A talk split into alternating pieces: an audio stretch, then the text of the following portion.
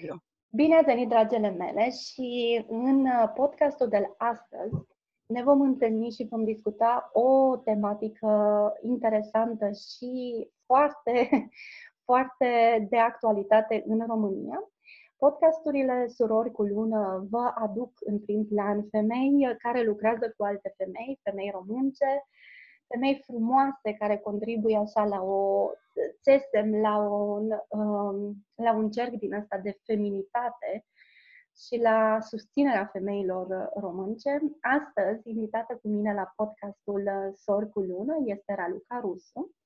Raluca care este din Cluj, terapeut de cuplu, life coach, profiler și care lucrează cu, cu femei și în uh, podcastul de astăzi vom aborda o temă sensibilă, interesantă, de actualitate, și anume relațiile, relațiile abuzive, relațiile toxice, de ce intrăm în uh, relații din astea dramatice și intense, de ce rămânem, de ce nu ieșim, ce am putea să facem să ieșim? Și am invitat pe cineva care lucrează cu femei care se află în, în situații de genul acesta pentru a ne da o perspectivă poate un pic mai uh, de profunzime asupra acestui subiect care știm că există, dar uh, nu știm neapărat uh, de unde să luăm. Așa că o să las pe, pe Raluca să se prezinte și să ne povestească așa un pic despre povestea ei și cum a ajuns aici. Mulțumesc, Lia! Uh, bine v-am găsit! Uh, sunt Raluca. Um, povestea mea, să spun așa pe scurt, uh, pot să spun că am avut, am avut și eu experiența abuzului în, în alte relații și ulterior s-a întâmplat ca odată devenită terapeut să întâlnesc în cabinet foarte multe cazuri de relații abuzive. Uh, ce, pe ce mi-aș fi dorit să punem accentul și uh, deci pe asta, despre asta aș vrea să, să discut în principal, este abuzul nevăzut. De ce? Pentru că abuzul nevăzut este o realitate tristă a zilelor noastre uh, și indiferent că vorbim despre violență fizică, așa cum este recunoscut abuzul ca violență fizică sau sexuală, pentru că ăla e vizibil, Uh, dar și că vorbim despre jigniri, insulte, manipulări. Este vorba tot despre un abuz. Um, Aș vrea să te întreb, uh, cum definești o relație abuzivă? Ce, cum, o, cum o pot descrie? De unde știi când e o neînțelegere sau unde știi când ajunge să fie abuzivă relația respectivă? Există anumite comportamente și atitudini pe care partenerii le manifestă între ei și uh, au ca efect uh, fie scăderea încrederii în sine a uneia dintre parteneri sau a, a ambilor, pentru că de multe ori uh, în uh, relații nu avem de-a face doar cu un abuzator și o victimă. De multe ori se întâmplă ca ambii parteneri să facă cu schimbul, cum ar veni, și să fie câteodată abuzator, alteori, uh, alteori victimă. Um, poți să-ți dai seama de um, de felul în care se simte cineva în urma interacțiunii cu uh, cu partenerul său. Și dacă ace- acest lucru continuă și se uh, perpetuează, uh, duce la un consum interior, o schimbare a felului de a fi, o pierdere a încrederii în sine. Uh, majoritatea femeilor era, era la un moment dat un studiu uh, în Irlanda se făcuse un studiu uh, de către Casey, un psihiatru, și uh, acesta lucrase cu femeile abuzate și la un moment dat uh, le întrebase, ok, care sunt uh, cele mai intense trăiri uh, negative pe care le au femeile. Și uh, pe primele cinci locuri se aflau uh, tortura mentală, teama, teroarea, violența fizică, depresia și pierderea totală a încrederii. Uh, toate aceste lucruri au avut efect nu doar asupra, asupra lor, ci și asupra copiilor, pentru că în relațiile abuzive, și asta, asta e un lucru care se uită de multe ori în, în mijlocul, în miezul conflictului, în relațiile abuzive nu suferă doar victima directă, ci și uh, victimele colaterale, să zic așa, în cazul de față copiii. Uh, și asupra copiilor amprenta se, se pune foarte adânc, mai ales că sunt în formare și uh, așa să-ți închipui că orice formă de abuz, uh, fie, fie el fizic sau emoțional, fie el îndreptat către copil sau către unul dintre părinți, are, își pune amprenta foarte adânc asupra, asupra copilului. Gândește-te la un, un vas de lut care este în formare, da, pe perioada aia olarului și uh, dacă atunci îl lovești sau în timp ce îl formezi, îl lovești și după aia îl bagi în cuptor, o să rămână deformat pentru tot restul vieții sale. Exact la fel se întâmplă și în cazul copiilor care provin din relații abuzive. Uh, interesant că am început să vorbesc despre copii, poate pentru că uh, rădăcina uh, abuzatorilor, ca să zic așa, din relațiile de cuplu se află în copilărie. Un uh, copil care a trăit, uh, a experimentat abuzul, indiferent sub ce formă, direct sau indirect, în copilăria sa, va da mai departe din ceea ce știe va considera că lucrul ăsta este oarecum normal, atitudinea asta este normală, faptul că partenerii urlă sau, uh, sau se critică reciproc sau uh, se jignesc reciproc, va considera că este uh, o normalitate în cuplu. Și astfel copiii asistă la niște modele relaționale greșite sau nici nu știu, defecte, hai să nu zicem greșite, cât defecte, pentru că și părinții lor, la rândul lor, sunt uh, foștii copii care au asistat la asemenea, la asemenea uh, medii. Păi putem vorbi de o condiționare. Suntem condiționați de mici să... Și aud foarte des și în, în munca mea cu femeile. Păi, uh, n-a, n-a urlat atât de tare, păi ce bine că nu mă lovește, sau, mm. vai, mi-e frică să, să fac asta, sau mi-e frică să fac cealaltă. Deci uh, condiționări care cumva de mici le purtăm și le ducem în, uh, în, relațiile, în relațiile noastre, considerându-le, cred că de multe ori, o normalitate. Așa e, așa se întâmplă. Da, uite că din păcate am crescut în România și uh, în România în principiu, cel puțin principiul cu care am crescut eu sau pe care l-am auzit o grămadă de ori copil, copil fiind, era ăla că bătaia e ruptă din rai. și eu, ca uh, în formarea mea, copil fiind, uh, pe lângă că căpătam bătaie, că na, așa se educau copiii pe vremea mea, uh, mai asistai și la discuții și la certuri între, între adulți, între, între părinți.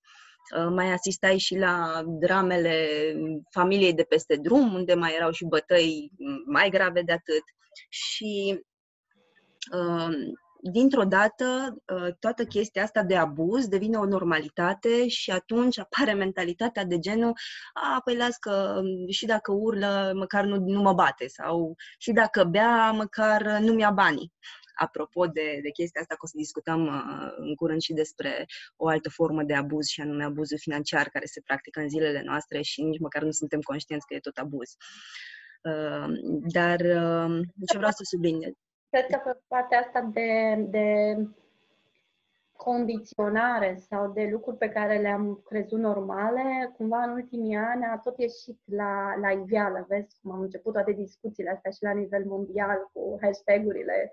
Adică lumea începe să vorbească despre abuzul, că e psihologic, că e sexual, la nivel de politicieni, la nivel de actori. Deci se, se discută și din ce în ce mai mult iese cumva la, la lumină această normalitate negativă care perpetuează o societate abuzivă, care perpetuează familii abuzive și care dau mai departe această normalitate distorsionată. Din, uh, din fericire, oamenii au devenit conștienți de cealaltă față a abuzului, în sensul că abuzul nu are doar uh, o față fizică, uh, cum are abuzul fizic și, și sexual, ci are și o parte, o față nevăzută, care lasă urme mult mai adânci și pentru tot restul vieții. Și pe măsură ce oamenii au început să să înțeleagă că atunci când ceva în viața lor personală nu funcționează, este vorba despre niște răni emoționale avute de demult în ei și au început să meargă la terapie sau la diferite cursuri sau uh, formări uh, sau grupuri de suport, uh, au început să înțeleagă și să vadă, ok, stai că lucrurile astea nu mi se întâmplă de acum, lucrurile astea mi s-au întâmplat copil fiind și toate dramele mele de acum își au rădăcină undeva în copilărie. Și pe măsură ce tot mai mulți oameni au, ad- au adoptat uh, terapia ca un, uh, un obicei, un comportament firesc al sănătății mentale, Uh, știi că era stigmatizarea asta și încă îi, pot să zic că încă, cel puțin, cel puțin la noi încă este, uh, că dacă mergi la psiholog, mergi pentru că fie ești nebun, fie uh, ai probleme. E bine, la terapeut, respectiv psiholog, se poate merge și când nu ai probleme. Mhm. Poate vrei să descoperi lucruri despre tine, poate vrei să înțelegi de ce ai anumite obstacole în a obține anumite succese, de exemplu, da? Ehm, și un coach te poate ajuta în direcția asta de a, de a vedea uh, ce blocaje ai. Terapeutul este cel care completează, pentru că fiecare uh, blocaj din prezent își are rădăcina în trecut. Și atunci e, cumva e ineficient să lucrezi uh, pe blocajele actuale fără să intri și în terapie, să vezi de unde îți vin. Și pe de altă parte este dureros să stai doar în terapie fără să te bucuri de, de uh, roadele prezentului da. În sensul de, ok, dar cine sunt și unde vreau să ajung. Și atunci astea două ar trebui sau ar fi firesc să fie alternate cumva, astfel încât omul să, să devină o ființă completă. Și asta este unul dintre lucrurile pe care eu le spun foarte mult femeilor, că multe femei vin în cursuri sau în uh, workshop-urile online ce le facem cu ideea de am probleme cu soțul, vreau să-l schimb pe soț sau există o problemă și vreau să schimb acum, știi? Mm-hmm. da, invitația mea este ok, dacă nu apare o floare acum dacă n-ai pus o sămânță la un moment dat, deci trebuie să te uiți, să scormonești, să vezi care e sămânța. Sau în același, exact cum spui și tu, am multe femei care merg numai în a scormoni și mm-hmm. nu se uita în pământ ce este și floarea nu ajunge să înflorească. Și nu se mai bucură de, de prezent și nu se mai bucură de viață. Uh, da, există, există, de exemplu, capcana asta, apropo că, că ai deschis uh, subiectul și mi se pare important de menționat, în care o persoană intră în, pe partea asta de terapie și dezvoltare personală și intră dintr-o dată într-o analiză din aia continuă. Uh, ce am accesat acum? Ce simt acum? De ce fac asta acum? Care e motivul pentru care reacționez așa? Și uită să mai trăiască, uită să se mai bucure de viață pentru că este în permanență uh, într-o zonă mentală, într-o, într-o analiză continuă a vieții, prin urmare nu mai trăiește efectiv. Da, da. Pentru mine, pentru mine, și eu am fost la un moment dat într-o relație abuzive și psihologice din astea așa mai grele. Mm. Cred că astea sunt cele mai uh, dificile să, să scoți capul la iveală și să ne povestesc mai multe despre asta. Pentru mine ce mi-a plăcut foarte mult a fost că am putut să Uh, mi-am dat seama că relațiile uh, distorsionate și abuzive în care sunt mă au pe mine ca și pilon comun. și atunci le-am luat un pic să mă uit, ok, dacă se întâmplă lucrurile astea, oare ce scoate la iveală în mine? Uh-huh. Și le putem folosi, cred că, în momentul în care ne dăm seama unde suntem și dacă suntem, Uh, în loc să ne luptăm cu abuzatorul și să devenim noi abuzatori la rândul nostru, ne putem uita oare ce scomunește din trecut, ce, ce lucru din noi încă nu este așezat, ce nor, în ce normalitate trăim despre cum mhm. trebuie să fie relațiile. Și cred că poate să, să fie foarte vindecătoare și genul ăsta de relații, chiar dacă sunt mai uh, intense, dacă reușești să te duci în tine și să vezi dacă înțelegi care sunt uh, darurile pe care ți le aduc și oglinzile pe care ți le pun în față. Uh, când, uh, când vine un cuplu în terapie, de multe ori uh, uh, uite, o să dau un exemplu. Vine ea și îmi spune, uite-te ce a făcut uh, el, uite-te cu ce, ce tare m-a rănit și uite-te uh, ce mult a greșit față de mine în situația asta. Și mă uit la el și zic, cu tine mă văd altă dată, mă uit la ea, tu rămâi în ședință. Pentru că e evident că ea este cea care, uh, care a fost afectată, ea este cea în care s-a trezit o anumită rană și atunci uh, cu ea trebuie să discut în acel moment. Ea este cea care învinuiește. Uh, apropo de, de ce spunea din aur, că uh, am vrut să, să intervin, dar n-am vrut să te întrerup, uh, este un, uh, un obicei să dăm vina pe partener, mai ales când mergem în terapie, avem impresia de multe ori că celălalt e vinovat sau avem impresia că doar celălalt se schimbă. Ori dacă o relație nu merge sau apar, uh, apar anumite probleme într-o relație, niciodată nu este doar unul singur de vină. Mhm. Relația aia are doi oameni.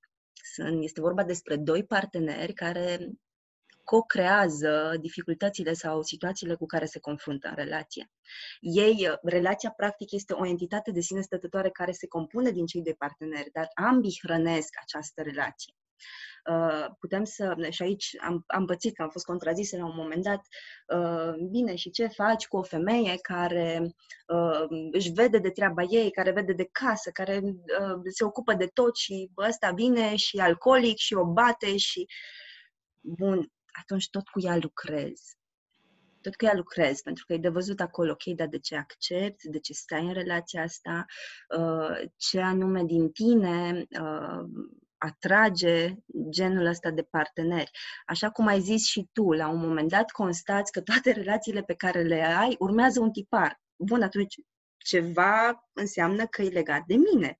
Nu e mm. problema la ei din moment ce toate relațiile uh, au acest tipar. Și atunci e bine să, să ne uităm fiecare în ograda noastră și împreună să ne uităm la relația de cuplu dar să înțelegem până unde e vorba despre mine și de unde începe celălalt. Mm. Pentru că de multe ori uh, partenerii își pierd individualitatea în toată uh, schema asta și ajungem să-l învinuim pe celălalt pentru răni uh, care au fost dintotdeauna noi. Da, da, da. Foarte, foarte frumos și îmi place foarte mult asta cu, în engleză expresia it takes two to tango. Mm-hmm. Știi? Că e nevoie da. de, de două persoane care să, care să danseze și că nu facem pași sau că îi facem, ține de... Că ne mai călcăm pe picioare, că mai dansăm în ritmuri diferite. Ideea este să învățăm să dansăm împreună dacă vrem ca dansul ăla să, să iasă. Uh, și a dansa împreună uneori înseamnă și a, a fi atent la nevoile celuilalt, la rănile pe care celălalt le scoate la suprafață. Pentru că, da, poate că eu te-am, te-am călcat pe bătătură și tu ai sărit în sus, da? Dar poate că bătătura aia era de acolo de dinainte și atunci, dacă tu sari în sus că te-am călcat pe bătătură și eu vin și zic, da, ce ai? Care ți-e problema? Ce, ce cu crizele astea? Nu fac decât să pun paie pe foc. Dar dacă înțeleg, stai puțin, că tu ai avut o rană acolo unde eu te-am călcat, îmi dau seama că nu este despre mine și încetez să mai iau lucru, lucrurile la modul personal, uh, personal sau reacțiile tale la modul personal și sunt alături de tine. Ok, hai să vedem ce s-a întâmplat de fapt, hai să vedem ce anume am atins în tine, de ce anume am declanșat acest lucru în tine și sunt aici să-ți creezi spațiu ca tu să poți să, să scoți la suprafață. S-ar putea ca nici tu să nu știi care era rana respectivă. Și atunci, important din partea mea este să-ți pot fi alături, uh, fără a te judeca, fără a te pune la zid, fără a te învinovăți, ci, ci să-ți fiu alături ca să te ajut sau, mă rog, să măcar să, să-ți creezi spațiu ca tu să descoperi despre ce este vorba și pe urmă să-mi împărtășești. Mm. Da. Păi da, vezi tu că relațiile pot să ne ducă... Cred că nu e vorba nici de partea asta de Hollywood, că relațiile sunt doar rai și roz, bombon, și nici de ceea ce am luat noi din cultura asta, că relațiile sunt grele și horror și finalul vieții, mm-hmm. ci ceva la mijloc, acea co-creare de care vorbești, care, mm-hmm. e, care e foarte frumoasă. Uh, Exact. Apropo de chestia asta cu, cu Hollywood și cu basmele, uh, viața adevărată începe unde se, term- unde se termină filmele. Știi, acolo când zic și au trăit fericiți până la gânci bătrâneți, a, chestia o tăiem și spunem și de aici începe relația. Și de aici, de fapt, începe adevărata viață. Deci viața începe unde se termină filmele. Ok. Uh, dacă mi-ai povestit un pic de ce ajungem să, da, dacă rănile din copilărie ajung așa să ne facă să fim ori călăi, ori victime și să tot schimbăm rolurile astea și să intrăm în relații care nu ne sunt uh, hrănitoare, ci ne scot la iveală ce dureri sunt în noi. Vorbeai tu la început de, de abuzurile, abuzurile care pot să fie într-o relație și povesteai de cel fizic, de cel sexual și apoi de, de cel psihologic care este de multe ori abuzul nevăzut. Ne poți spune un pic mai mult despre, despre asta? Uh, da, da. Uh, de cele mai multe ori am chiar am observat că există foarte multe campanii legate de violența fizică, legate de abuzul fizic și abuzul sexual, dar prea puține sau chiar niciuna, eu personal n-am văzut niciuna legată de abuzul psihologic și emoțional. Uh, în, acest, în cazul acestor tipuri de, de abuzuri nu se folosește violența fizică, nu se uh, uh, folosește de multe ori nici măcar nu este atinsă victima fizic, uh, însă așa să te gândești că uh, gândește-te la o victimă cum arată după ce este bătută, fizic vorbind, ei bine, gândește-te că exact la fel arată sufletul unei victime, sufletul și mintea unei victime abuzate emoțional.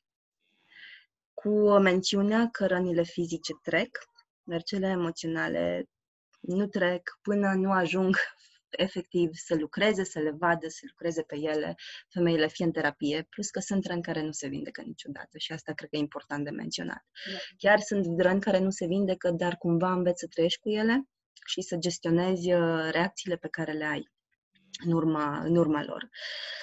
Uh, și o, să, o să-ți descriu câteva tipuri de, de abuz nevăzut. Eu îi spun, îi spun abuz nevăzut, tocmai pentru că nu se vede nimic. Uh, prin urmare, mulți din exterior nu știu că femeia este, că femeia este abuzată sau că... Sau, hai, acum, eu o să vorbesc despre femei pentru că eu cu femei lucrez, dar să fie un lucru foarte clar și bărbații sunt la fel, în egală măsură, expuși uh, abuzului emoțional și, și psihologic din partea femeii. Deci aici nu există o, o diferență uh, extraordinar de, de mare de gen, cum este la abuzul fizic, unde cumva uh, gradul, uh, sau mă rog, femeile sunt, uh, sunt în număr mai mare ca victime ale abuzului fizic decât bărbații.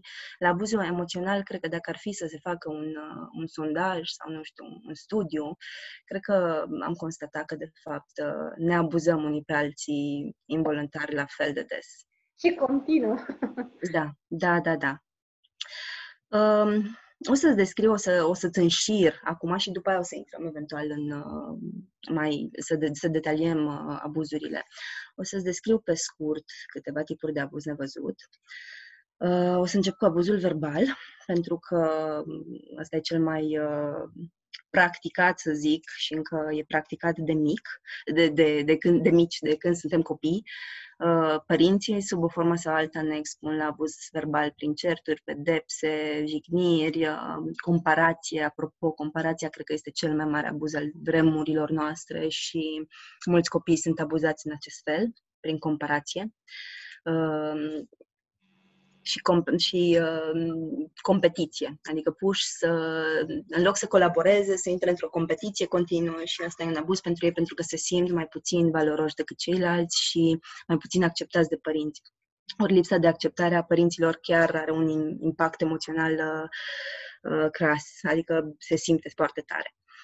Deci abuzul verbal, uh, aici uh, pot să intre în jurături, uh, jigniri, uh, amenințări, uh, tot ce până și tonul vocii, tonul vocii cu care vorbește cineva este tot un, poate fi tot un abuz verbal, uh, pentru că uh, are ca efect uh, uh, intimidarea victimei, uh, victima se sperie sau își pierde încrederea în ea sau începe să trăiască o stare de, de panică sau de teroare. Uh, abuzul emoțional, uh, abuzul emoțional, aici o să fac un pic diferența între, uh, de multe ori se confunde abuzul emoțional cu abuzul psihologic și mulți consideră în continuare că este același lucru și poate chiar pentru alții este același lucru, eu aș face o mică diferență aici, în contextul în care uh, la abuzul emoțional ține foarte mult de, de trăiri, de, de lucrurile pe care le simte victima în, uh, în urma interacțiunii cu agresorul său uh, și abuzul psihologic merge foarte mult pe convingerile pe care le capătă victima în urma, în urma interacțiunii cu partenerul. Um, la abuzul psihologic o să discutăm mai încolo dacă, dacă, dacă timpul ne permite de abuzul de tip gaslight, gaslighting, care este frecvent uh, și cumva nici nu, nici nu este atât de vizibil și nici, nici nu este atât de, de discutat și în urma uh, lucrului cu clientele din cabinet mi-am dat seama că este foarte practicat.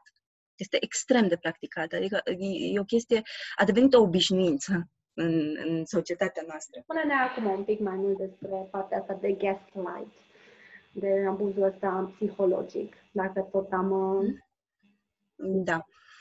Uh...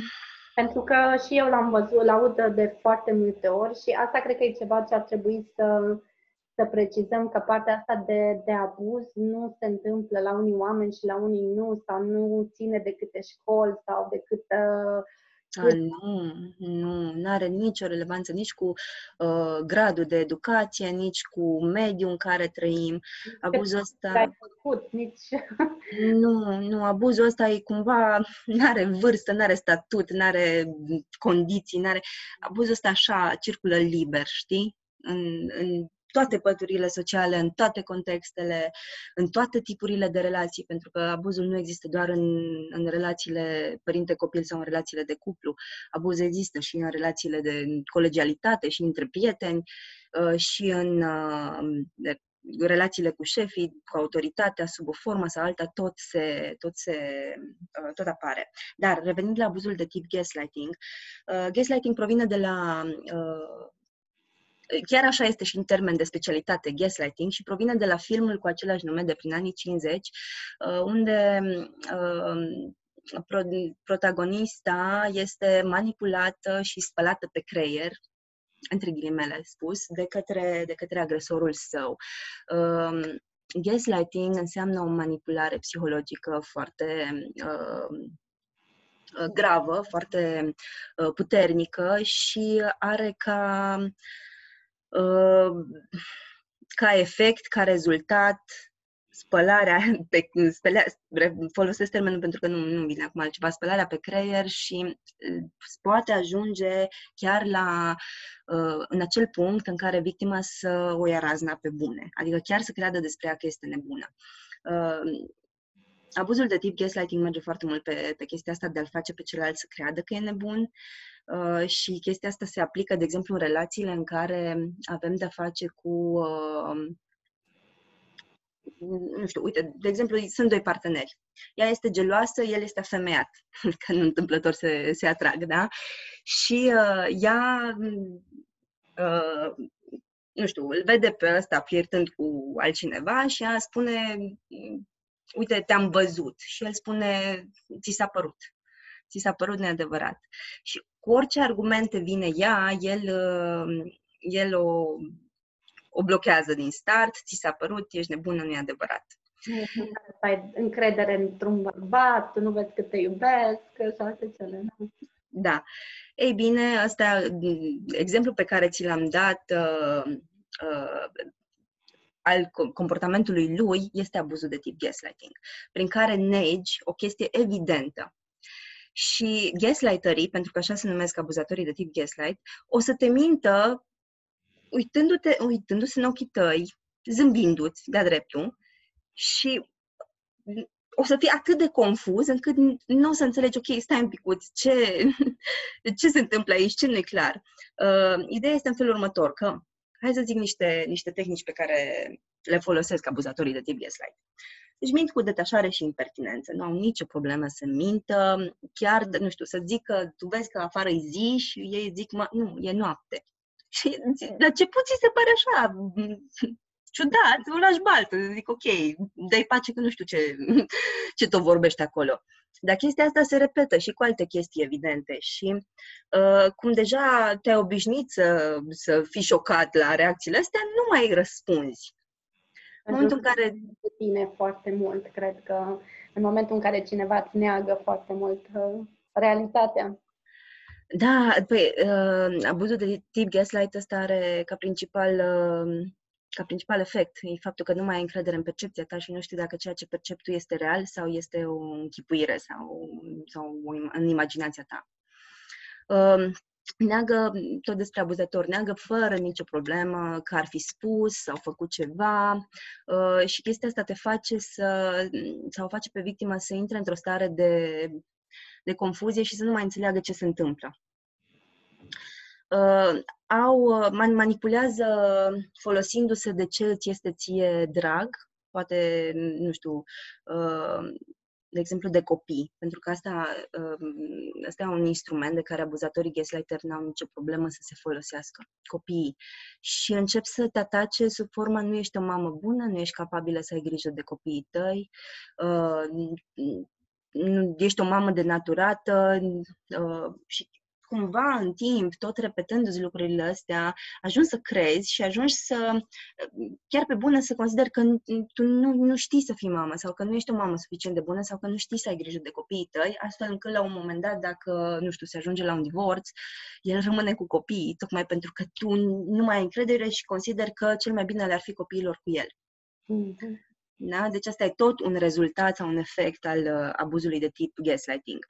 Uh, gaslighterii sunt foarte uh, șmecheri, ca să zic așa, da? și reți. Uh, te laudă din senin. Și tu, în momentul în care auzi o laudă din partea lui, îi, wow, știi, ca și o recompensă pe care ți-o dă, mai ales dacă, nu știu, tocmai ai făcut ceva în interesul lui, o să te uh, laude, o să te dreseze, între, între ghilimele spus, uh, o să te arunce niște momeli pozitive uh, și asta o să te confuzeze și mai tare. Pentru că uh, dacă tu deja ești pornită și te gândești, bă, da, chiar nimic nu fac bine, chiar și ți aruncă așa din senin niște complimente sau niște laude, uh, te domolește puțin.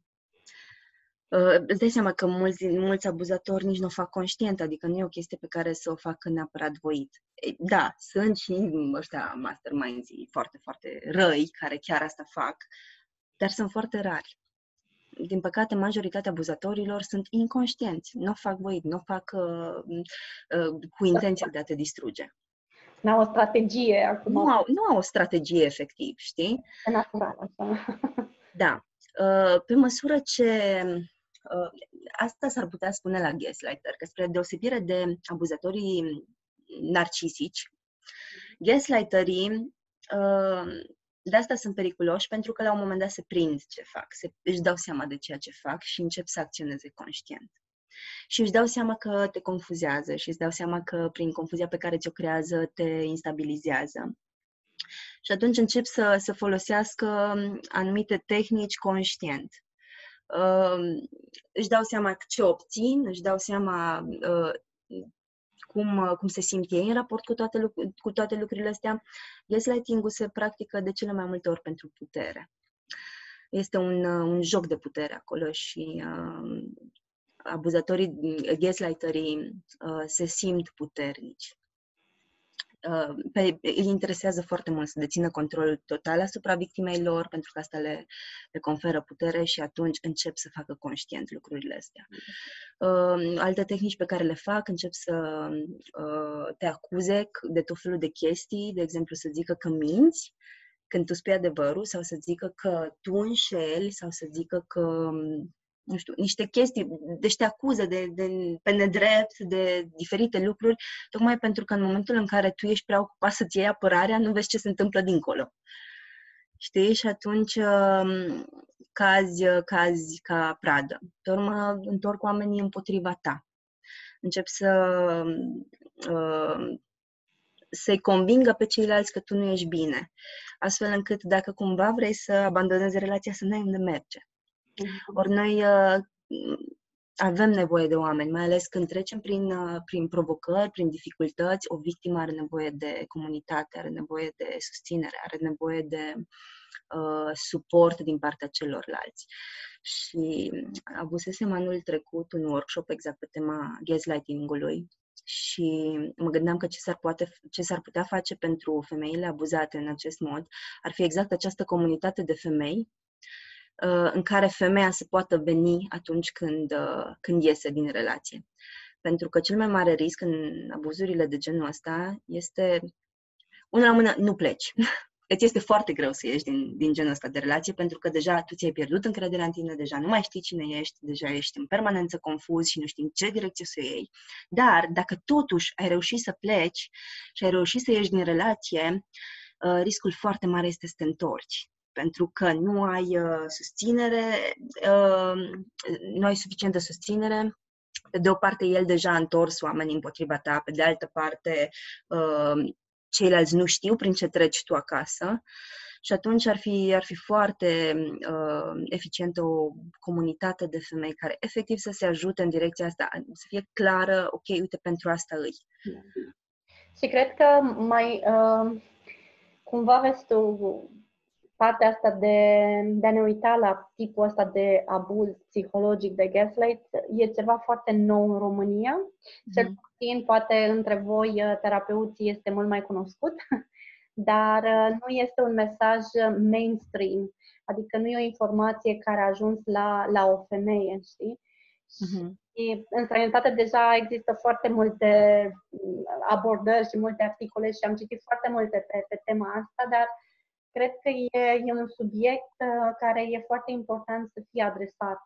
Pentru că aud multe femei care ajung în, când lucrez cu ele și îmi zic, cred că, cred că am eu o problemă. Cred că ne, am înnebunit, eu nu știu, o fi de la vârstă, o fi de am făcut copii, ceva în neregulă cu mine. Mm. Și uite, tot în temă, totul la cursuri, că poate, poate. Și e atâta de E, e foarte fain cum spui tu că e nevăzut, pentru că nu poți să pui, uh, nu e un singur lucru, te-a dat o palmă, ai pus uh, mhm. degetul pe rană și știi că e.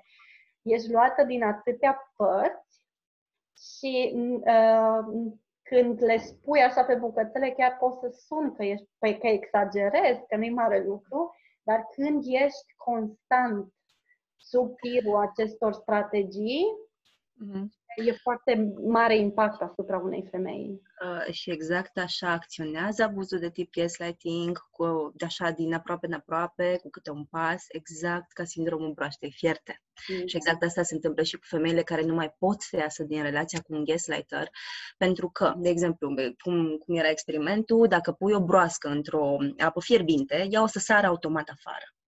Da? Mm.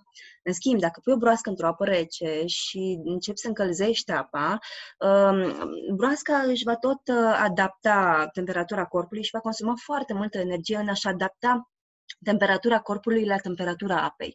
Până la un moment dat, când apa începe deja să fiarbă și broasca nu mai poate să iasă, fie pentru că deja și-a consumat toată energia, uh, fie pentru că, efectiv, uh, nu mai, nu mai are putere, nu mai are forță și deja, deja apa o, pierde, o fierbe. Exact la fel se întâmplă și cu relația cu un abuzator de tip gaslight, victima se tot adaptează la pretențiile lui, pentru că la început lucrurile sunt mărunte.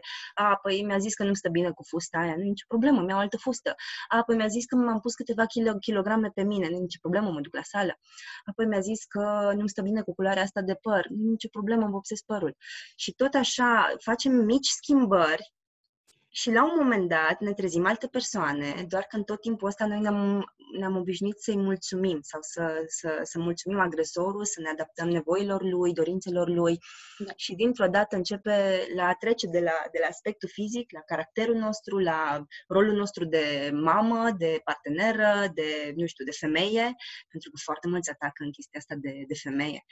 Uh, am avut la un moment dat o clientă pe care uh, ea arăta foarte bine, era foarte frumoasă, un corp foarte armonios, dar era convinsă că este grasă sau că, uh, nu, este, că nu este deloc atrăgătoare. Pentru că el făcea într-un, într-un mod uh, evident o, o, o ataca, să zic așa, pe, pe din punctul ăsta de vedere. De fiecare dată când ieșeau și trecea o tipă uh, slabă pe lângă ei sau mm-hmm. Tot timpul se uita într-un mod uh, ostentativ către cealaltă tipă și dacă ea îi atrăgea atenția, zicea că, ok, vezi că exagerezi sau vezi că nu te uita, nu te lungi se uita la ea și spunea, de la, cine, la tine ce pot să văd, în afară de faptul că ești ca și un balon sau... Înțelegi? Deci o chestie din asta atât de agresivă, pe care ea deja nu mai identifică, nu, nu identifică agresivitatea din spate. Nu îi se părea nimic anormal, pentru că ea deja își pierduse încrederea în ea și ea, în concepția ei, era un balon. Da. Și aici să știi că, uite, aud foarte multe cliente, uh, uh, sunt prea multă sunt prea multă, am prea multă energie sexuală, vreau prea multe, sunt prea puternică uh-huh. și cumva asta toate sunt lucruri care ni s-au spus și pe mine mă șochează foarte mult când lucrez cu, cu femeile cât de mare este așa la multe femei lehamitea de ele.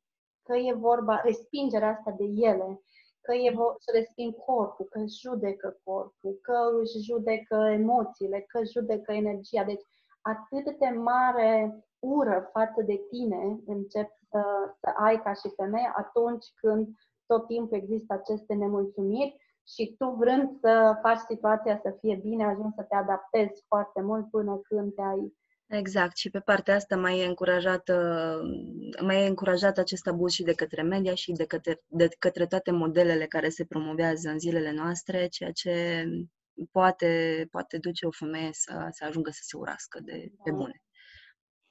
Uh, tot, revenind la abuzatorii de tip gaslighting, uh, ce mai, ce mai e important uh, de știut este că o să-ți dai seama că tot timpul îți spune despre ceilalți lucruri negative.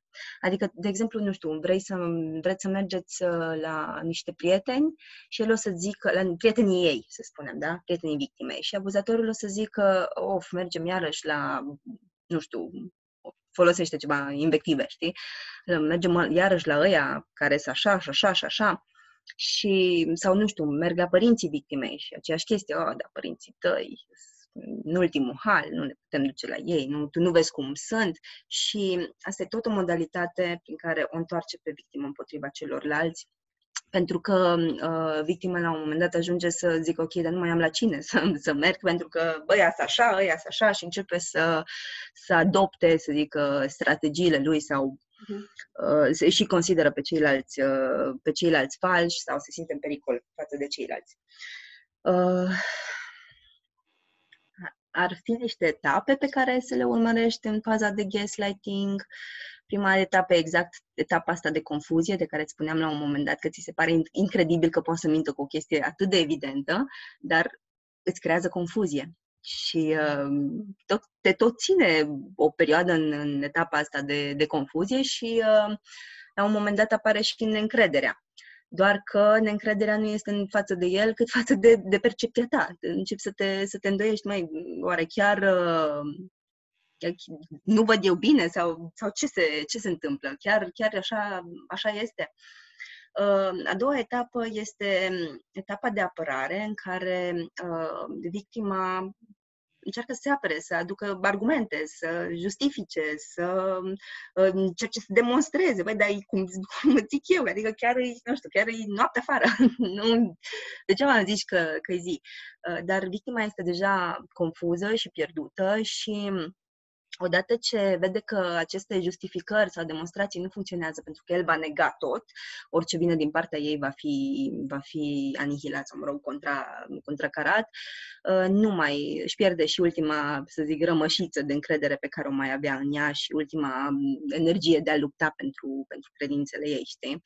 Și etapa finală se concretizează în depresia victimei, deja nu mai, nu mai dă niciun rezultat, uh, nu mai, nu mai are forță și nu mai are energie și atunci uh, chestia asta se încheie cu, uh, cu depresia. În această fază, pe multe femei o să le auzi spunându-se nu mă mai recunosc, nu știu, nu știu cine sunt, nu știu în ce măsură pot să am încredere în percepția mea, simt că nebunesc, apropo că spuneai de, de femeia cu care lucrai tu la un moment dat, simt că o iau razna, simt că nebunesc, deja e în, în uh, faza respectivă. Uh, nu știu dacă am, am fost foarte clară cu abuz de tip gaslighting. Există recuperare pentru femeile care sunt supuse acestui tip de abuz. Uh, da, și uh, uh, este important să se acționeze cât de repede. Ideea e în felul următor, că în momentul în care, știi că spuneam adineori, foarte greu ieși din relație, dar dacă totuși reușești să o, fac, să o faci, stai departe de abuzator. Pentru că are o putere de influență extraordinară asupra ta. E suficient să-l vezi o singură dată sau să vorbești o singură dată la telefon cu el ca să te întorci. Uh, îl crezi, este omul în care, în care ai încredere totală în perioada aia. Și de asta victima trebuie scoasă din mediu, unul la mână, urgent, cât de repede, sub orice formă, trebuie scoasă din mediu, trebuie ținută departe de abuzator și uh, uh, aici se, se începe lucru în terapie. Da. Uh, cu ce se începe cu a redeveni conștientă victima, a deveni conștientă victima de abuz înainte de toate, pentru că, așa cum ți-am spus, victimele nu știu că sunt abuzate. Și atunci, uh, primul lucru pe care trebuie să, să-l facă este să conștientizeze abuzul, să realizeze, băi, dar chiar, chiar eram într-un abuz, chiar eram o, o victimă. Uh, adoptăm povestea cu victima la început, în terapie, începem să ne redescoperim pe noi, dar ce e important de menționat aici este că nu rămânem în stadiul, în stadiul de victime. Este foarte periculos să lucrezi cu o persoană care nu știe că este abuzată Uh, o ajut să conștientizeze abuzul și o aduce în starea de victimă. Ea până atunci nu știa că este o victimă și dintr-o dată se trezește victimă. Și aici trebuie, trebuie lucrat cu foarte mare grijă și mers mai departe pentru a ieși din starea de victimă. Pentru că în starea de victimă ea nu are putere, uh, este uh, vulnerabilizată, nu se simte în stare să facă multe, multe lucruri. Și și atunci începem să lucrăm pe chestia de a o împuternici, de a-și da seama de, capi- de capacitățile pe care le are, de a o ajuta să aibă încredere în percepția ei, pentru că deja percepția ei este distorsionată, ea nu mai știe în ce poate să creadă și ce nu. Și de aia e foarte important, eu asta recomand foarte mult. Și aici vorbim de relații, nu doar de cuplu, că poate să fie un, să ai un șef care exact. genul ăsta de gaslight, sau poate să fie un coleg, sau poate să fie un vecin sau poate să fie un frate, un tată, deci nu este legat uh, doar de, de relația de cuplu, dar eu, de exemplu, pe femeile care ies dintr-o relație, uh, le recomand să stea singure puțin și să se uite la ce s-a întâmplat și dacă este ceva acolo care a fost greu de digerat sau chiar a existat un abuz, atunci să meargă în terapie și să-și lucreze să lucreze aceste lucruri, să se regăsească pe ele înainte de a intra într-o altă relație, pentru că dacă nu doar schimbăm numele, fața și putem să avem aceleași rezultate, dacă nu... Exact. Se, se, dacă nu rezolvăm tiparele sau, mă rog, rănile noastre în, în terapie, tiparele se repetă. Uh, o, chiar dacă, nu știu, intrăm în, într-o relație cu, cu o persoană total opusă persoanei cu care am fost înainte, sub formă sau alta, tot la asta se va ajunge. Ori, mai grav, în loc de victimă devenim agresori. Și în traumă, în studiul traumei, despre asta vorbim. Cumva e un cerc neînchis, e o experiență neînchisă și atunci inconștient ne vom duce sau spre acea situație care ne este familiară sau o vom crea noi pentru a putea să completăm acele experiențe dureroase din, din copilărie. Și atunci e extraordinar să putem să, să lucrăm cu ele dacă, dacă am fost sau suntem în, în situația respectivă. Da, o mică paranteză o să fac aici, apropo de, de chestia asta de, uh, de exemplu, intri într-o relație și ai parte de o relație fericită și am observat uh, contexte în care, știi, îmi spun, îmi spun femeile, zice, nu știu cum se face că întotdeauna când uh, ajungem într-o fază bună, în care în sfârșit suntem bine, am grijă să stric cumva toată chestia aia sau da? Uh, și chiar am un articol, apropo, avem uh, blogul www.jurnaldecuplu.com unde am discutat și despre aceste, aceste abuzuri și despre mai multe uh, contexte și atitudini în relații și în, în principal în relațiile de cuplu. Și uh, chiar este un articol uh, nefericiți, de feri, uh, feri, nefericiți de fericiți. În sensul că uh, o persoană care a crescut sau uh, a avut o copilărie nefericită sau a crescut într-un mediu ostil, într-un mediu de conflict, uh, a învățat cum să facă față acelui mediu. Pe măsură ce ea crește, va ști perfect cum să facă față scandalurilor, conflictelor, poate chiar bătăilor, pentru că are abilitățile necesare pentru a funcționa în acest fel. Și dintr-o dată, uite, intră într-o relație fericită și toate sunt bune și toate sunt frumoase. Să presupunem că a trecut prin terapie și cât de cât sau, uh, nu știu, sau a avut norocul să nu uh, și ia un partener uh, urmărind tiparul, tiparul ei și a intrat într-o relație fericită și la un moment dat, pe măsură ce relația e tot mai frumoasă, ea începe să, să strice. Fie, nu știu, fie îl înșală, fie îl minte, fie Daniel, fie manifestă ceva prin care să strice relația. Ce se întâmplă, de fapt, uh, în momentele alea? Uh, ea nu știe să facă față fericirii. Ea nu știe cum să răspundă la fericire. Nu are abilitățile necesare pentru a trăi fericirea, pentru a se bucura de o relație armonioasă. Ea știe să gestioneze lucrurile conflictuale, lucrurile negative. Pe alea, pentru alea a fost uh, creată, ca să zic așa, s-a, s-a format. În direcția aia s-a format. Și, prin urmare, o relație în care tot, toate merg bine și toate sunt perfecte, o sperie. Uh, de cele mai multe ori avem în noi uh, teama aia de, uh, de bine, în ideea în care ne este teamă că dacă mi-e bine acum, înseamnă că o să fiu pedepsită în curând. Da? Când, nu știu, copil fiind, am mers și am mâncat niște cireșe de la vecina și mamă, ce bune au fost cireș, cireșele și ce bine m-am simțit și după aia am încasat-o că am furat cireșe de la vecina, da?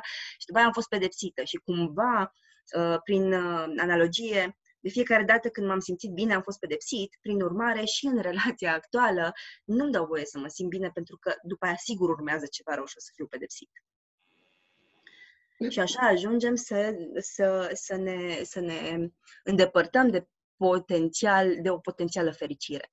În condițiile astea, în momentul în care conștientizează că uh, situația este de, ace- de așa natură, uh, persoana trebuie învățată, sau, mă rog, trebuie să învețe să fie fericită. Și poate că nu e confortabil și poate că e chiar uh, ciudat la început.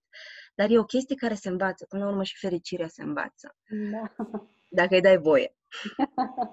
clar, clar. Și dacă e exersată. Da. Um, ce alte tipuri de abuz nevăzut uh, mai, uh, mai ai de prezentat? Uh, un, uh, un alt abuz pe care uh, tot așa aș vrea să-l discut, tocmai pentru că nu, nu conștientizăm că este abuz, este abuzul financiar sau economic.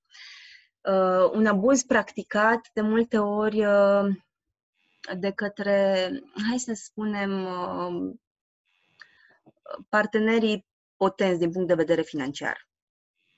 Uh, fie uh, o transformă pe partenera lor într-o uh, tipă întreținută, hai să zic așa, fie o răsfață și spun că nu are nevoie să lucreze, nu are nevoie să-și ia un job, nu are nevoie să se angajeze, poate să facă tot ce vrea ea, dar în toată perioada asta ea depinde de el. Fie pot să fie chiar și în să zic, la case mai puțin mari, vorba aia, în care uh, partenerul ia banii sau salariul uh, partenerei atunci când îl încasează. Da? Și este abuz financiar. De altfel, la abuz financiar intră și uh, sabotajul. De exemplu, uh, ea lucrează într-un anumit loc și ăsta tot merge și face scandal la locul de muncă. Asta e un abuz financiar pentru că ea riscă să fie concediată.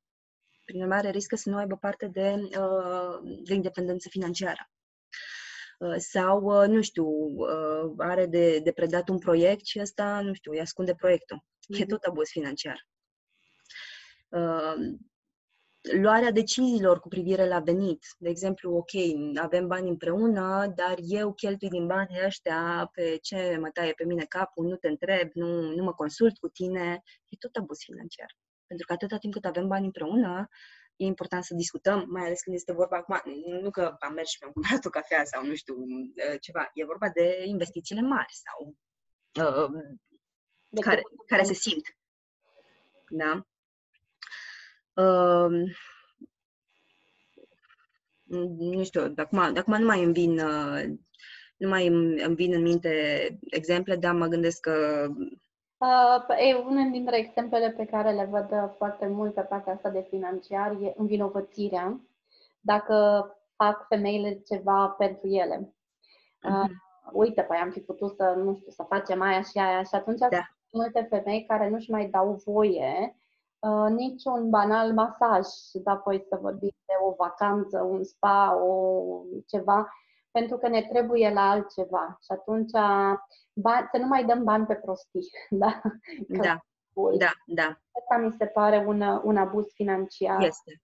Este, este, plus uh, abuz emoțional, apropo de starea victimei, că spuneam adin, adineaur, uh, învinovățirea, faptul că se simte vinovată, este un abuz, uh, abuz emoțional și financiar.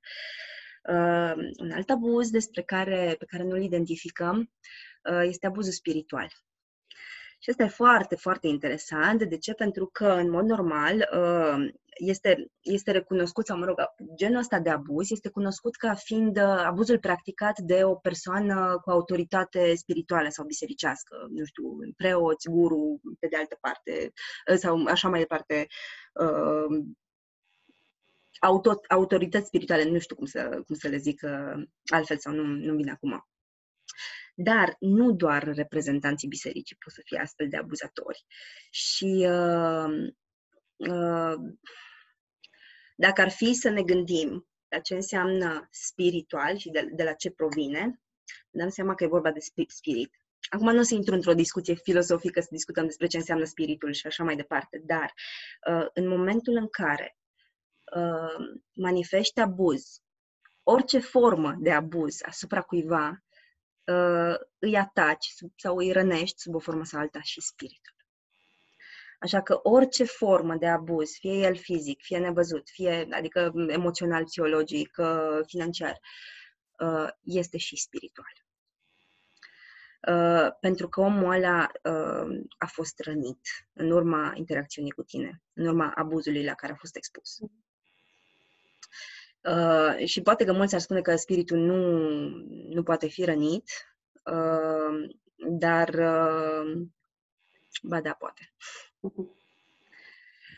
Uh, pe, pe de altă parte, ca să, să revin un pic la, la chestia asta de, legată strict de, de religie sau, mă rog, partea, partea spirituală, uh, de exemplu, un partener care începe să râdă de convingerile religioase ale partenerei lui, este tot un abuz spiritual. Uh, sau uh, există diferite uh, secte în care guru își, cum zic, își manipulează sau uh, uh, profită de pe urma discipolilor, ca să zic așa, uh, și este tot un abuz spiritual. Foarte mult abuz spiritual în România eu am observat când adoptăm anumite citate din anumite cărți, și le aplicăm. De exemplu, doi parteneri se pot certa și el să spună uh, este, este în tine ceea ce vezi în mine. Uh-huh. Sau lume din astea, știi, luate din uh, liber, ce înseamnă libertate sau cumva ne însușim anumite lucruri din spiritualitate care funcționează pentru noi. Exact. Atunci le folosim. Și nu ne mai Mm-hmm. Nu ne mai asumăm răspunderea pentru comportamentele noastre. De asta este foarte periculoase chestiile astea și sunt niște capcane spirituale în care uh, odată ce ai căzut poți să faci mai mult rău decât bine. Uh, până la urmă și în, pe calea asta de dezvoltare personală uneori este pompat narcisismul din plin și așa poți să devii un abuzator spiritual fără să-ți dai seama. da. Bun. Uh,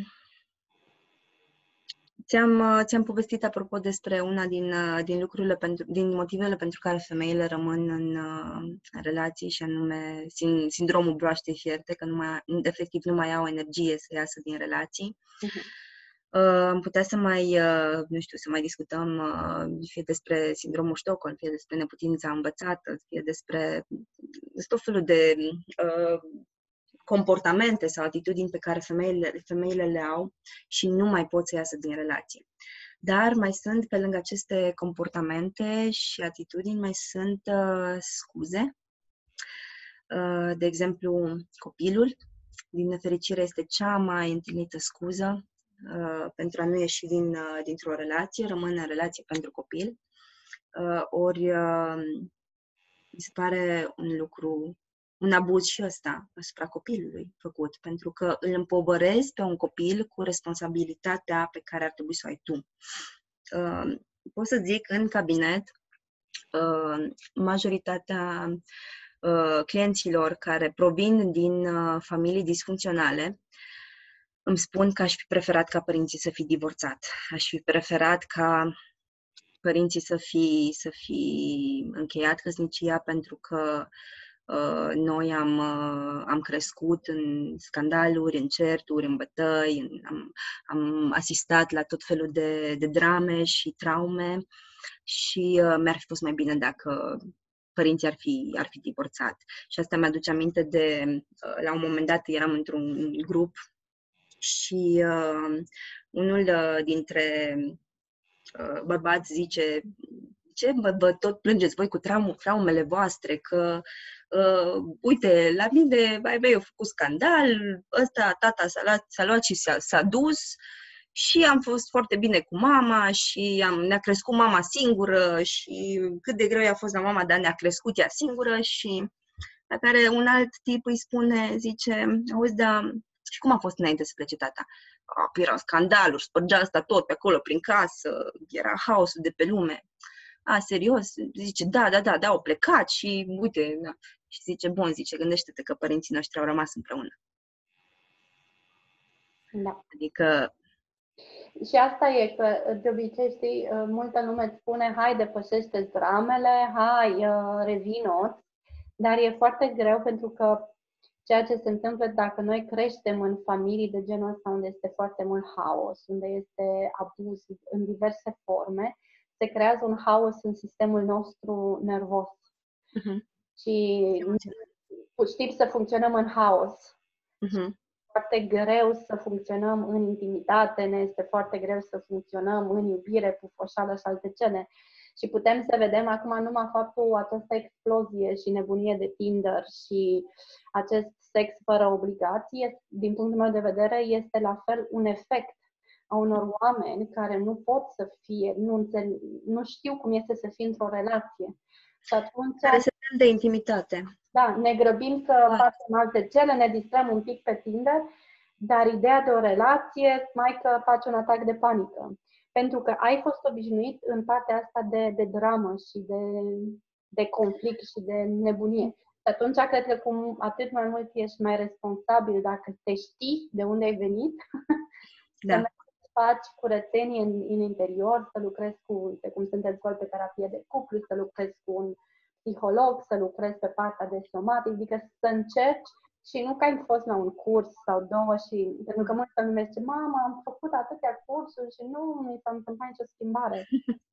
Adică nu mănânc pizza o săptămână și apoi beau un uh, shake verde a opta zi, ci e vorba de un, un efort și o muncă susținută pentru a scoate acele piese, a demonta acea dramă interioară și un proces și eu asta le spun uh, clientelor de fiecare dată. Munca ta începe după ce ieși din cabinet. Uh-huh. Aici, da, îți dau niște instrumente, te ajut să-ți răspunzi la niște întrebări, dar munca ta pe bune este acolo, în lumea reală, nu aici în cabinet. Da, da, da. Și e foarte ușor să fim bine noi cu noi, dar în momentul în care intri într-o relație, că este de muncă sau că este romantică, și ți apasă sau vin pe tine lucruri familiare, poate să iasă tot la iveală. Deci aveam o, o vorbă cu, cu Daniel, cu soțul meu.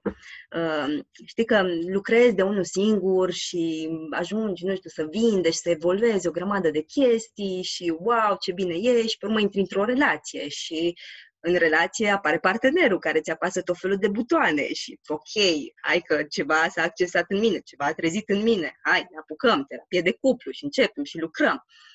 No, dar ghici ce urmează după? Vine copilul! și frate, păi când vine copilul și începe să-ți apese la butoane, gândește-te că de fiecare dată când intri într-o nouă relație, că e relația cu un partener și ulterior relația cu copilul tău, relația uh, rolul de părinte, întotdeauna mergi mai profund și mai profund, pentru că în cuplu rezolvi probleme pe care nu le-ai fi putut rezolva fiind singur, iar în relația cu copilul tău rezolvi probleme pe care nu le-ai fi putut rezolva în cuplu. Da. Da, apar uh, răni tot mai profunde la suprafață sau uh, uh, tipare tot mai tiparele defectoase care au fost ascunse până să ai exact acel rol sau să fii în acea relație. Da. Uh, vreau un pic așa să ne mai uităm și la motivele pentru care femeile mai rămân în relații. Mie, eu am lucrat foarte mult pe violență de gen, am făcut campanii împotriva violenței domestice, am lucrat în alte posturi și cumva de câte ori povesteam despre ce fac, lumea mă lua bine, dar și-o merită pentru că stau. Uh, clar că li se întâmplă pentru că stau și uh, când eu am ajuns într-o relație, am avut o relație foarte intensă de gaslight și atunci a fost, mi-am dat seama, mamă, uite ce înseamnă, de ce stai? De ce stau femeile? Și da, poate să fie și ce ai spus tu ca efectele abuzului, abuzului nevăzut, faptul că nu mai ai încredere în tine, că uh, ești confuză, că ești în depresie, că nu mm. ai încredere în ce, ce gândești, ce crezi. Dar am văzut o chestie așa foarte dacă tot vorbim de relația asta de copilărie, când uh, suntem cumva de mici învățați să avem această loialitate. Eu te-am făcut, eu te omor. Ce am spus eu, aia să se întâmple. Și atunci am văzut că de multe ori când uh, există raportul ăsta de victimă și agresor, uh, victima, deși dă seama că ceva e în regulă, îi se pare aiurea să iasă. Pentru că poate, poate rezolva acum. Îi se pare dificil. Deci avem așa, să, cum să mă supăr pe el, că îl iubesc. Uh-huh. Cumva iubirea și aici... și este cumva foarte uh-huh. repătrunsă. Și de aici evoluează un pic rolul în care femeia devine, sau mă rog, își preia rolul de salvator. Da. Cum, să, cum să-l abandonez săracul, că mai bine stau alături de el, că uh, îl salvez sau se schimbă sau îl ajut să se schimbe, ca și cum e responsabilitatea mea să o fac. Ne preluăm foarte mult responsabilitatea partenerului, fericirii partenerului nostru în, în relații. Și de multe ori rămânem în relații pentru că ne este milă de celălalt sau pentru că considerăm că dacă am ieșit din relație l-am face să sufere sau ar fi nefericit sau noi am fi de vină pentru nefericirea lui. Da. Ori, uh, ăsta e un mit care mi se pare că ar trebui, ar trebui înlăturat. Niciodată nu suntem responsabili de fericirea celuilalt, cum nici celălalt nu este responsabil de fericirea noastră. Nu putem să îl uh, încărcăm pe celălalt cu uh, satisfacerea nevoilor noastre sau cu atingerea sau, sau nu știu, atingerea fericirii noastre. Că până la urmă uh, fericirea este a mea și ține de mine să-mi gestionez uh, nevoile, dorințele, fie că le împărtășesc cu partenerul uh, și, nu știu, ajungem împreună la anumite chestii, fie că, nu știu, găsesc hobby-uri care să mi le satisfacă.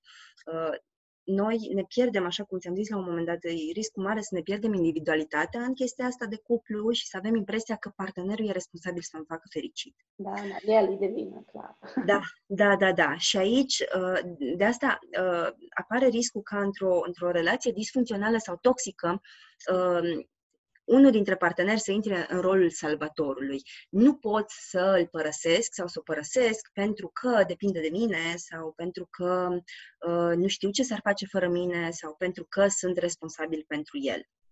Sau e, cred că vine și partea asta, am văzut-o și partea asta de uh, salvatoarea mea. Poate de data asta o să fie mai bine, poate reușesc eu să-mi vindec, păi dacă nu îmi vindec cu ăsta, nu o să-mi vindec cu altul, deși e horror, dar e nevoia asta de a sta pe zidul suferinței, hashtag rezist și, și stau acolo. Eu am mai văzut uh, pe partea asta de motive pentru care o femeie stă într-o, într-o relație și există beneficii. Uh, beneficiile astea ascunse când ești victimă sunt mai bune decât, păi eu, păi uite câte fac, câte încerc, el nu, uite, el câte îmi face, știi? Deci cumva când suntem cu o persoană care este abuzatoare, și suntem victime, putem să primim simpatie, dăm noi mai bine.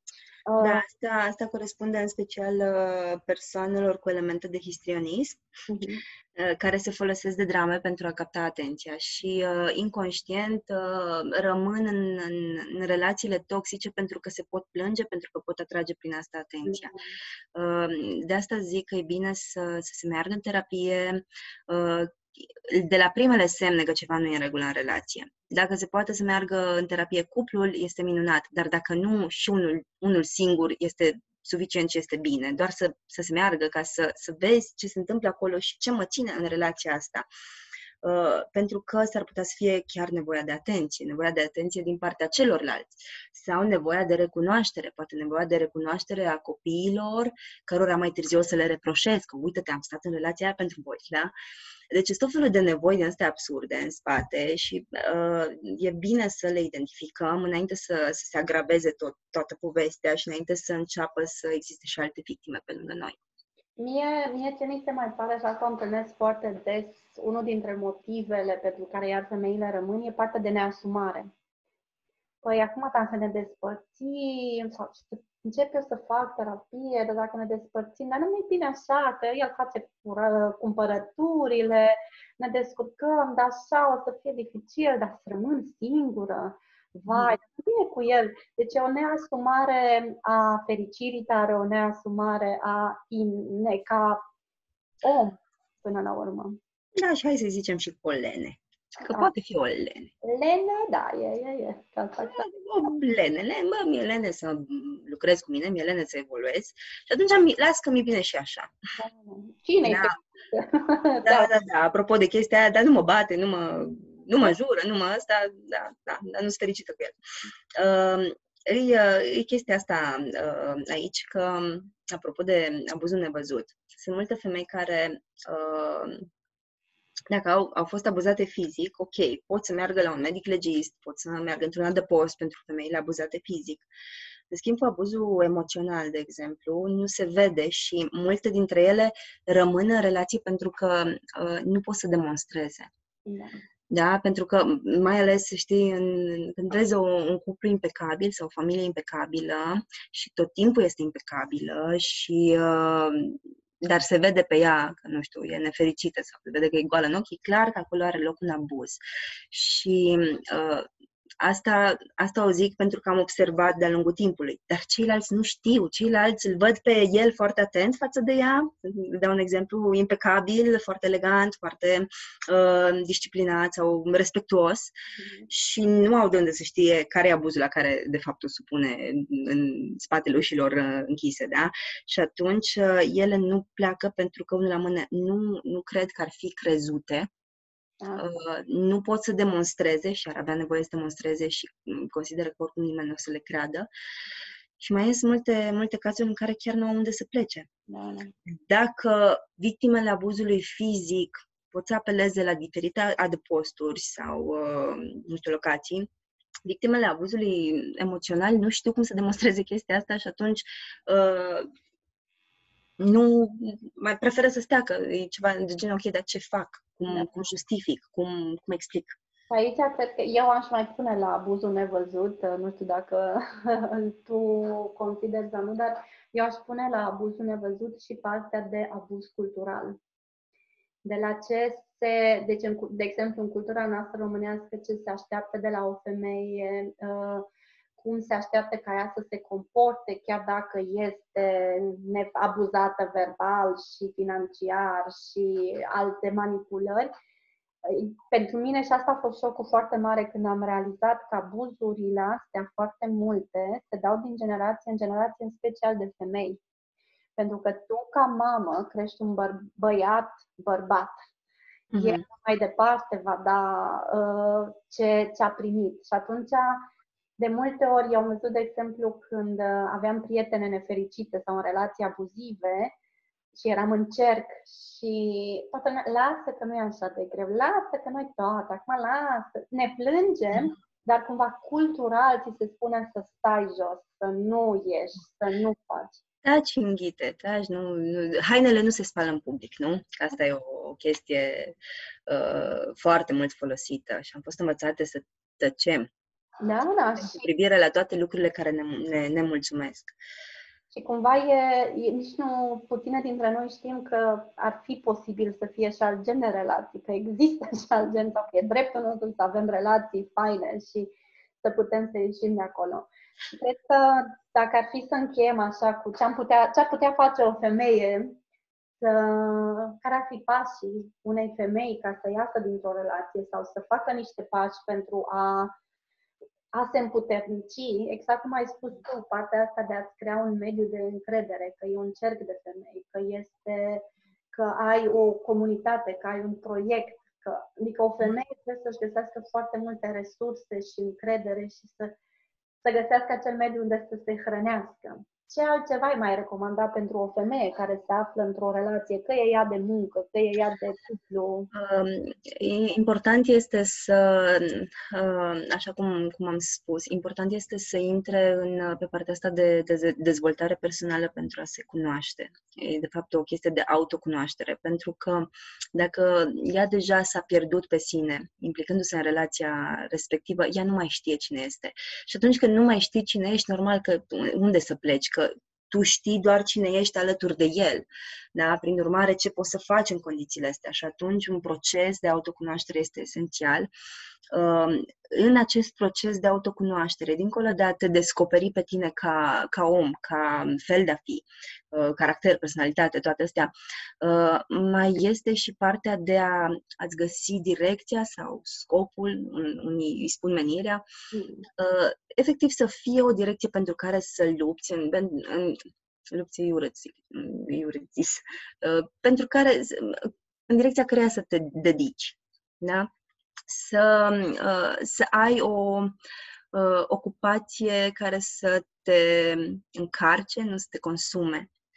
Pentru că în momentul în care poți să manifesti din tine, poți să te manifesti pe tine, din ceea ce ești, din darurile pe care le ai, uh, îți recapeți oarecare valoare și încredere în tine. Îți dai seama că ești util, îți dai seama că poți să faci atâtea chestii faine, îți dai seama că ai un scop și atunci uh, începi să faci lucruri, efectiv să, să acționezi. Uh, Acum, de preferat ar fi ca proiectul ăla să nu fie copilul. Că atunci in- intrăm în altă, în altă chestie și nu-i, uh, nu-i tocmai potrivită. recomand femeilor, în special femeilor care sunt în relații abuzive, că sunt de muncă sau că sunt de, de cuplu și care nu pot să iasă, adică nu poți să dai demisia să-ți bagi piciorul pentru că ai nevoie de venit să-ți plătești chiria sau nu poți să ieși dintr-o relație abuzivă pentru că poate ai 2-3 copii, ești dependent financiar. Eu Mm. recomand foarte mult să începi să faci pași mici spre tine că asculți o meditație azi, că faci uh, o practică mâine, adică să faci lucruri încet, încet să-ți recapeți încrederea în tine. Pentru că de multe ori nu este răspunsul să bagi uh, demisia sau să divorțezi și să fugi în India într-un ashram. Mm. Vorba de lucruri mici pe care le poți face pentru a reveni în contact cu tine. A te valoriza suficient de mult, a avea încredere, a fi autentică cu nevoile tale, cu trăirile tale. Mhm. Uh, Da, deci dincolo de partea de autocunoaștere, dincolo de partea de lucru cu tine. Uh, Acum, uh, o să, o să fac aici o mică paranteză. Uh, Am cliente care uh, vin când teoretic ar trebui să fie cu copii în parc, da? Pentru că în relațiile abuzive partenerul știe tot timpul unde ești și ce faci și nu o să-ți permite să mergi într-o, uh, în terapie. Uh-huh. Și atunci uh, vin, uh, lu- lucrez pe, pe bază de pe pro bono cu ele, tocmai pentru că nu au, nu, nu au bani, nu au de unde să, să plătească pentru, uh, pentru ședințe și efectiv, nu știu, vorbesc cu o prietenă care vine și stă cu copilul cât ea este să povestească cu mine, da? Deci chiar se poate, chiar și în relațiile în care uh, nu poți mișca un deget sub o formă sau alta, tot poți ajunge să lucrezi cu cineva sau să vorbești cu cineva. Uite, acum, uh, ex- mai ales în perioada asta am folosit foarte mult uh, uh, Skype-ul și am lucrat foarte mult online, da? Chiar și online, chiar dacă nu mergi efectiv la cabinet, online, vorbești cu cineva sau uh, dacă acum avem acces la tot felul de uh, la, la tot felul de tehnologii, da? Deci se poate. Ideea e să apelezi la, la cineva cât de repede, să ceri ajutor. Nu sta în relație uh, uh, pentru că nu ești singură. Femeile, știi că sentimentele pe care le au în asemenea relație este că sunt singure, că sunt singure și nimeni nu le aude, nimeni nu le ajută, nu, au, nu pot să ajungă la, la cineva. Uh, multă rușine uh, să accept, adică, mamă, uite, eu care am crezut că sunt așa, mi-e rușine să accept că, că se întâmplă și cumva de rușine nu, nu da. ajungi și te acunzi și mai mult și te și izolezi de, de da. alți oameni. Și cred că asta e cea mai groaznică chestie care se poate întâmpla unei femei care este în orice formă de, de abuz și în orice fel de relație, că e un abuz cu un bărbat, că e un abuz cu o femeie, să, să stai conexiunea cu alți oameni și să da. rămâi mocir la ea. Deci cred că partea asta de, de trib, de, apar, de apartenență, de cineva care te ascultă este extrem, extrem de important. Este, de asta zic, uh, să apeleze cât de repede la ajutor. Pe urmă, dacă se pune problema de, uh, nu știu, că nu am unde să mă duc, că am doi, trei copii pe care trebuie să-i întrețin, că nu am, uh, nu știu ce să fac mai departe, uh, aici o să fie nevoie de o strategie și o, zic acum de strategie pentru că am avut cliente cu care am lucrat în direcția asta mm.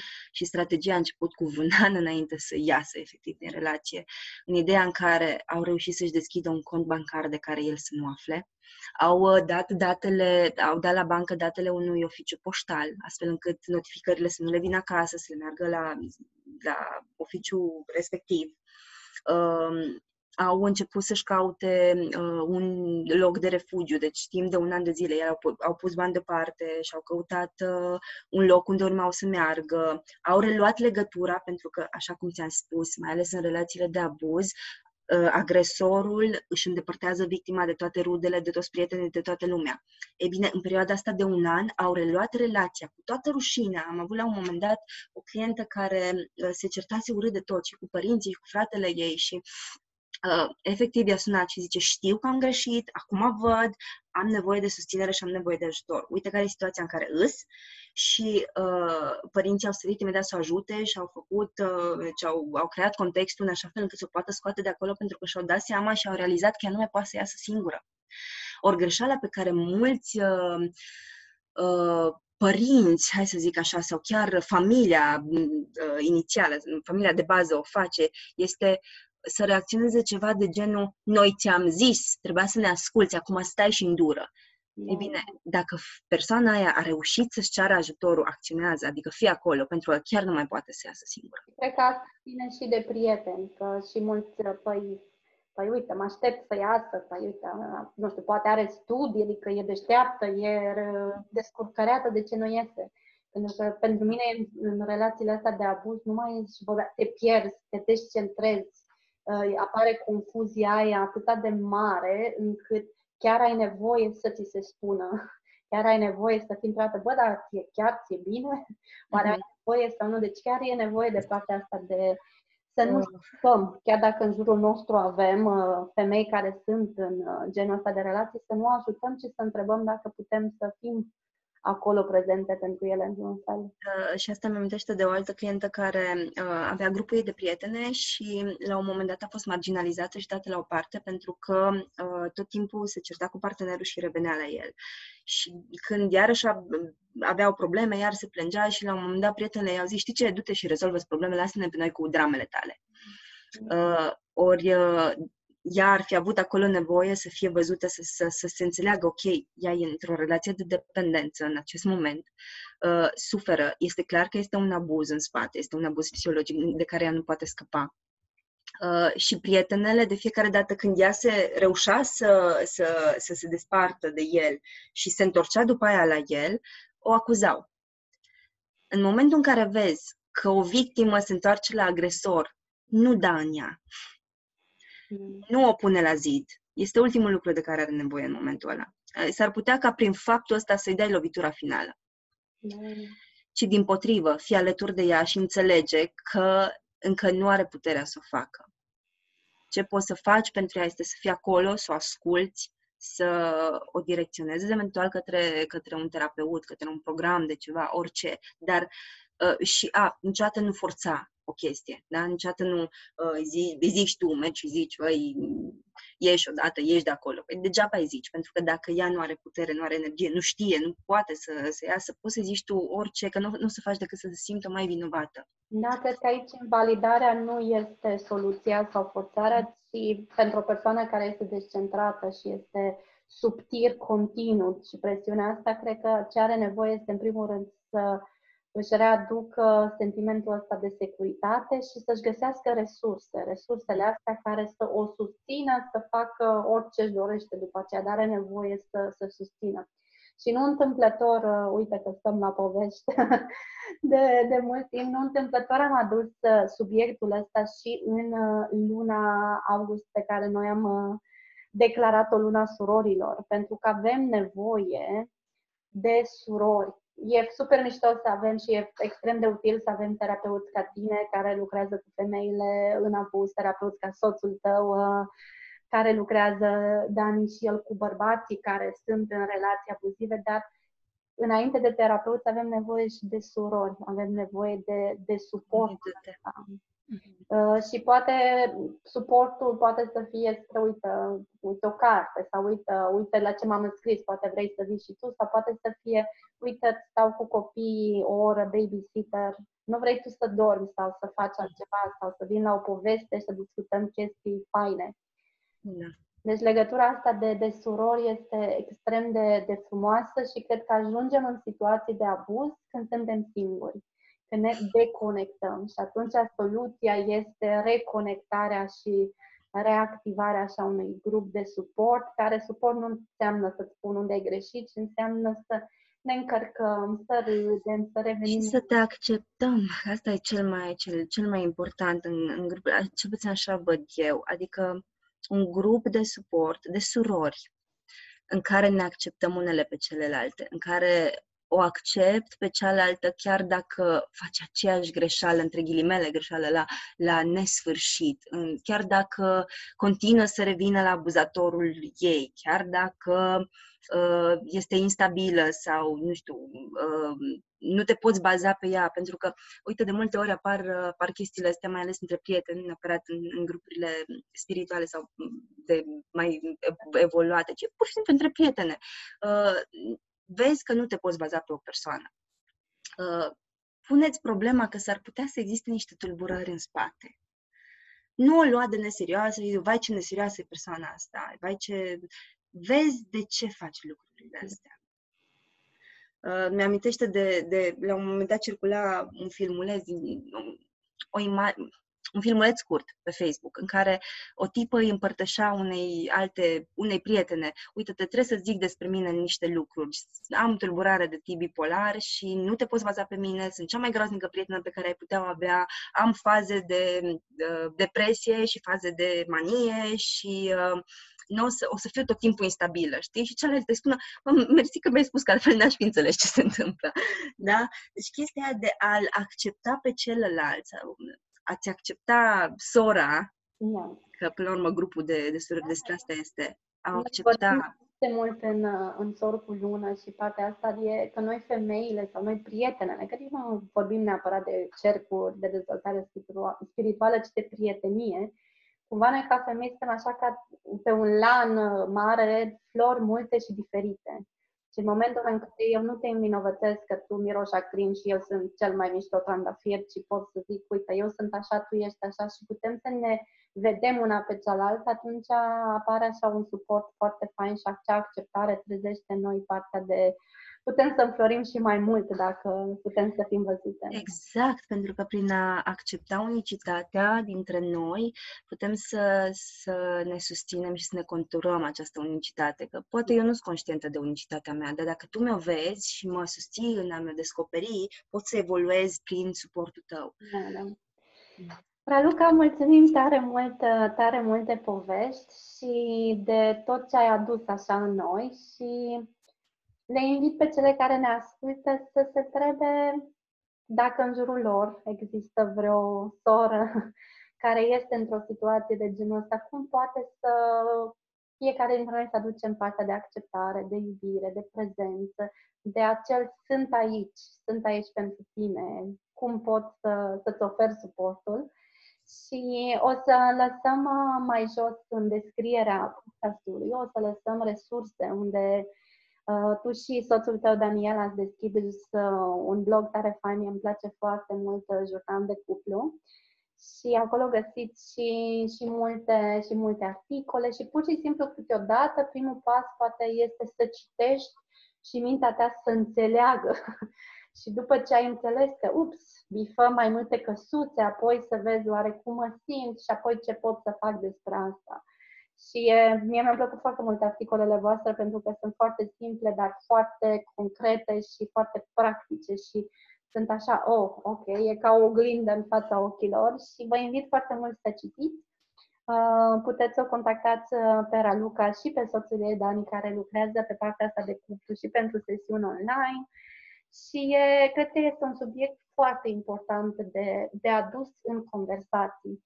Pentru că mie ce mi se întâmplă foarte mult când ne vedem așa cu femei, ne facem că plouă. Nu vrem să discutăm acest subiect, nu vrem să uh, îl acceptăm, că vrem să fie totul bine și roz și asta e o chestie grea și nu ne place. Dar în același timp, dacă ne uităm în jur, e atâta, e atâta durere și cred că avem nevoie ca femei să aducem la fileu niște conversații care poate nu sunt atât de, de light sau atât de ușoare, dar foarte, foarte vitale. Mulțumim tare mult, Raluca! Elia, îți mulțumesc mult pentru invitație, uh, te felicit pentru ceea ce faci, este extraordinar și cred că aduci foarte, foarte multe daruri femeilor din, uh, nu, nu doar din România, ci tuturor femeilor care te urmăresc. Sper să ajungă la cât mai multe femei mesajul tău. Felicitări și îți mulțumesc!